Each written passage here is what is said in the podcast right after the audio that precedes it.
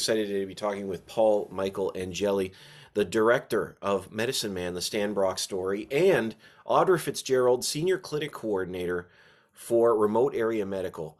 Um, the film is wonderful, and I would, Paul, let's start with you. How did you come to be involved with the film, and and why did Stan want to tell a story with you with your team? If I may say, I, I think one of the reasons that he chose us instead of these other filmmakers is that that same DIY like startup ethos that Ram had started with, you know, just a pickup truck and Stan himself and some donated drugs and a few dental technicians that were able to volunteer, you know, like just literally three people that drove up into the mountains of Appalachia. He could see a parallel, I think, in the sort of small, independent documentary filmmaking outfit that we were. Uh, we were like kind of guerrilla, you know, we didn't have a lot of money, we didn't have a lot of backing. Um, but we still made it out to the US to meet him and shoot some preliminary footage. And I, I, think maybe that he saw, yeah, some sort of parallel in that same spirit that he kind of he kind of liked, I think. And then later on, we grew just like Stan, uh, RAM itself, uh, remote area medical itself. We grew into a larger operation that got a bit of funding, that got more professionals involved, and you know here we are now, twelve years later, with the film coming out on November the 14th at 700 screens all across America. So we are very fortunate to have had a similar trajectory as remote area medical itself.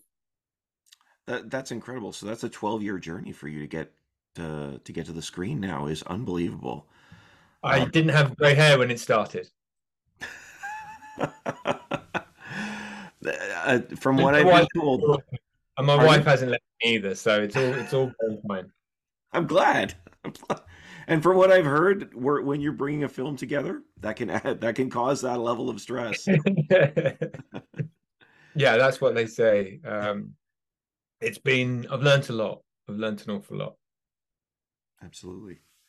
Um, you know, Audra, you know, your involvement of, is more on the ground, of course, with with Stan. How did you get involved with remote area medical, and, and what is it about Stan that really uh, that really struck you when you met him? Um, so for me, I didn't actually get to work with Stan a whole lot. Um, I didn't start volunteering with the organization until um, it was actually our hometown clinic um, here in Knoxville, Tennessee, um, until 2018. Um, my background is a is as a licensed optician, and I was looking for volunteer opportunities and uh, one of my friends told me about RAM and hadn't heard from, about them, you know, um, didn't know they existed up until that point. Uh, made the decision to go to the Jacob Building Clinic in Knoxville and um, fell in love with it. Um, you know, I volunteered at, I guess, six or seven clinics, um, at which point I became a core volunteer. Um, which means that I specialized in various areas of the clinic, all in vision, of course, because um, that's my background. And um, I started traveling with them across the country. And, you know, I realized at that point that this is what I want to do for my career. And this is what I want to do is bring healthcare to the people to be that band-aid and help execute that mission that Stan had. And it has touched me so much over the years. Um, it has really been the best thing I've done with my life and couldn't imagine doing anything else. Uh, it's it's so incredible to see the amazing work that remote area medical is doing. It's absolutely amazing, um, especially in a nation without uh, universal health care. Um, but uh, Paul, you know, from you coming from the outside, what was it that you noticed immediately about about the way that RAM works and and its impact on the population? Obviously, I come from a country where we have a national healthcare system, so everything that I'm seeing is very alien to me. When I when I first come came to Sacramento, California in um, 2012, but I was aware, to be honest, it wasn't a massive shock because in in 2011 2012 the issue of what was happening with the US healthcare system was huge you know. Uh, Obama was in his first term and um, the ACA had been drawn up as a healthcare act and I think it came into force in 2012 Um, so I can't say I was greatly surprised to find uh, what I what I, what I found, um, but it was interesting to hear that mo- many people I spoke to didn't think there was actually a problem. Mm. And I realized that a big um, objective of this project would be to raise that awareness and get people to realize that there was indeed a problem. And uh, over the course of making the film, I think public opinion shifted from like, I'm not sure there's a problem, prove to me there is a problem, to I accept there is a problem, but do I want the answer to that problem to be something like universal healthcare, to be something like the national health system that we have in the UK? So that's definitely um, something uh, something that progressed and developed over the years that I was filming. Um, in terms of what I saw with remote area medical that that first time I arrived, um, and the the way that they function and what stood out about the way they operate. Um, it was just the scale of it. I was we were that first shoot we were in California and we were at Cal Expo. They pretty much filled Cal Expo, the largest exhibition center in the in the state. Uh, they filled it with um, several lanes of um, like a hundred dental chairs um, vision labs, uh, women's health, um, pap smears, um, mammograms, and, and so on. They had tons of equipment and tons of volunteers. Um, it took an army to do it, and they needed to build a small city to make it happen. Mm. And they spent two days building the place, four days running the clinic, and then another two days on the back end disassembling the clinic. Um, so the sheer person power required to make one of these events happen was staggering. Um, and also just the the resources as well in terms of um, the perishable resources, you know, all the drugs that have to be consumed, uh, all the air that needs to be used to do dental uh, procedures, um, all of the um, uh, piping that's required to remove um, blood and um, detritus from the operations. They had a system to like take all the dirty liquid out of the the building, um, and they had all these other like things laid on. Obviously, they had some really great donors who would put on stuff like um, organic snacks mm. and uh, for for the um, volunteers that is, and, and, there was somebody doing um, free Reiki treatment and free massages as well. So it, it, you just immediately saw that there's this whole very caring community and network of people that had all come together and they weren't just focused on their core mission of delivering treatments to the patients they were also concerned about the well-being of the medical army of, of all the practitioners who'd come to volunteer so i thought that was a really nice part of the remote area medical ethos they mm. also look after the volunteers who do that six day. In the case of Sacramento, it was, it was six days of commitment. So, yeah, it's a big, big operation. And you know, there's this, there's a scene in the film where, um, where Stan is, he's talking about how they had just torn everything down, and this mm. family with two children comes up, and you can just see he can barely get the words out to say they're just too late.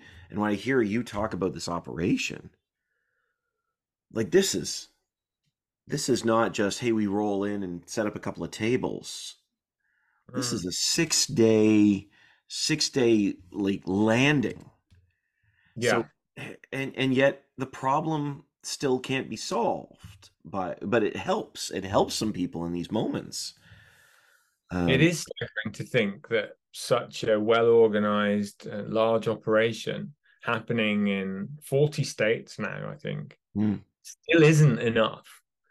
Um, and Stan was always very clear about this. He always said, I'm not trying to say that this is the answer to the problems in the US healthcare system. Um, that needs to happen yeah. at a higher level. And that's why he was so keen to, as well as doing all of that, he was keen to communicate with um, politicians and campaigners and make sure that they knew what was happening on the ground and they could report to their audiences, be it the general public or to fellow campaigners, about what was happening, and that the, the solution would require more than a million remote area medical clinics all over the US. That that was only ever going to be a sticking plaster, as Stan's put it. What they really, what you know, America really needs is some sort of reconfiguration of the system. Yeah. No, Stan never said that was about universal healthcare or whatever.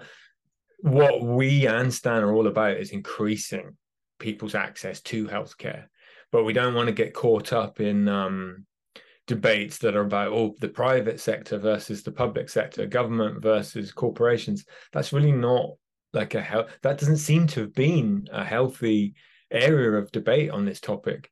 Um, much like Stan, we want our presentation of the healthcare issues to kind of transcend the politics of it. We want mm-hmm. people to see to see it's a human rights issue that uh, everybody is entitled to.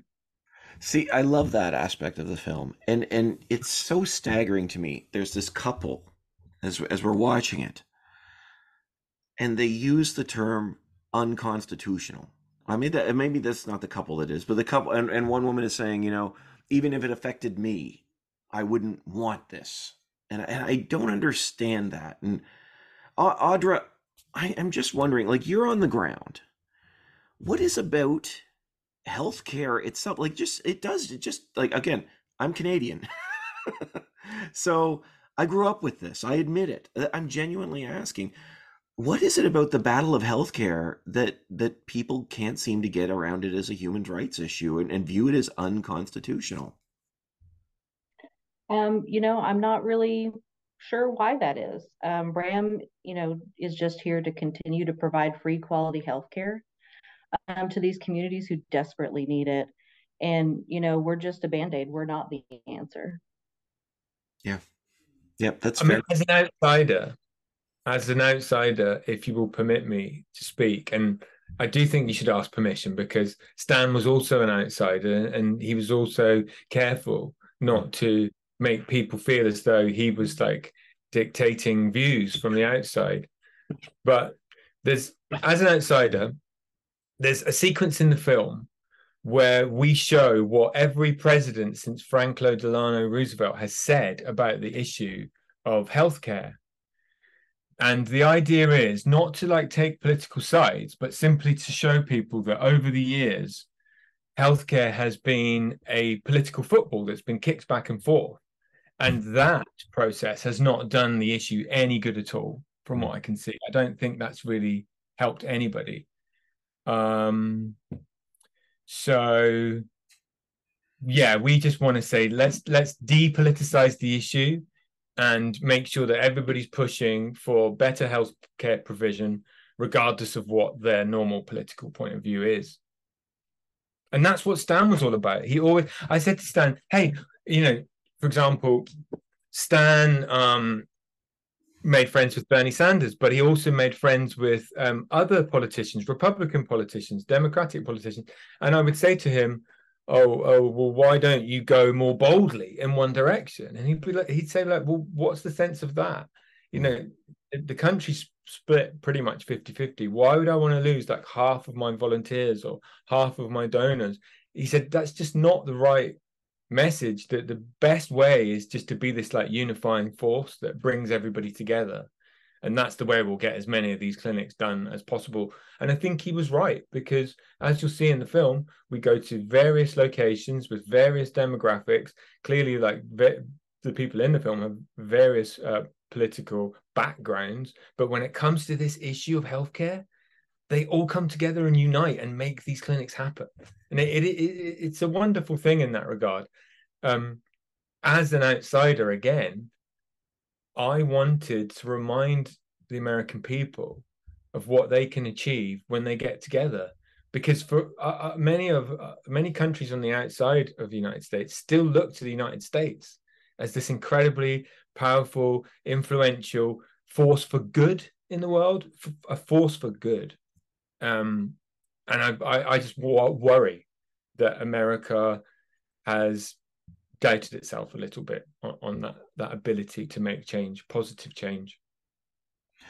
I love that you talk about the power of together because it sort of it comes across in the film. Like you and and again like you said earlier this this is a human rights issue as opposed to a political issue. So this should this this applies to everyone regardless of political stance um, which is why it's so staggering again as an outsider to to see this this division over this. But um I, we're running out of time i just want to say thank you so much uh, to you both because it is a wonderful film um, that really speaks to some powerful issues, and I really appreciate the chance to talk about them with you. Thank you so much.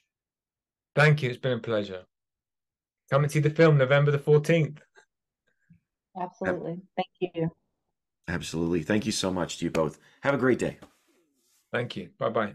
Thanks. Bye bye.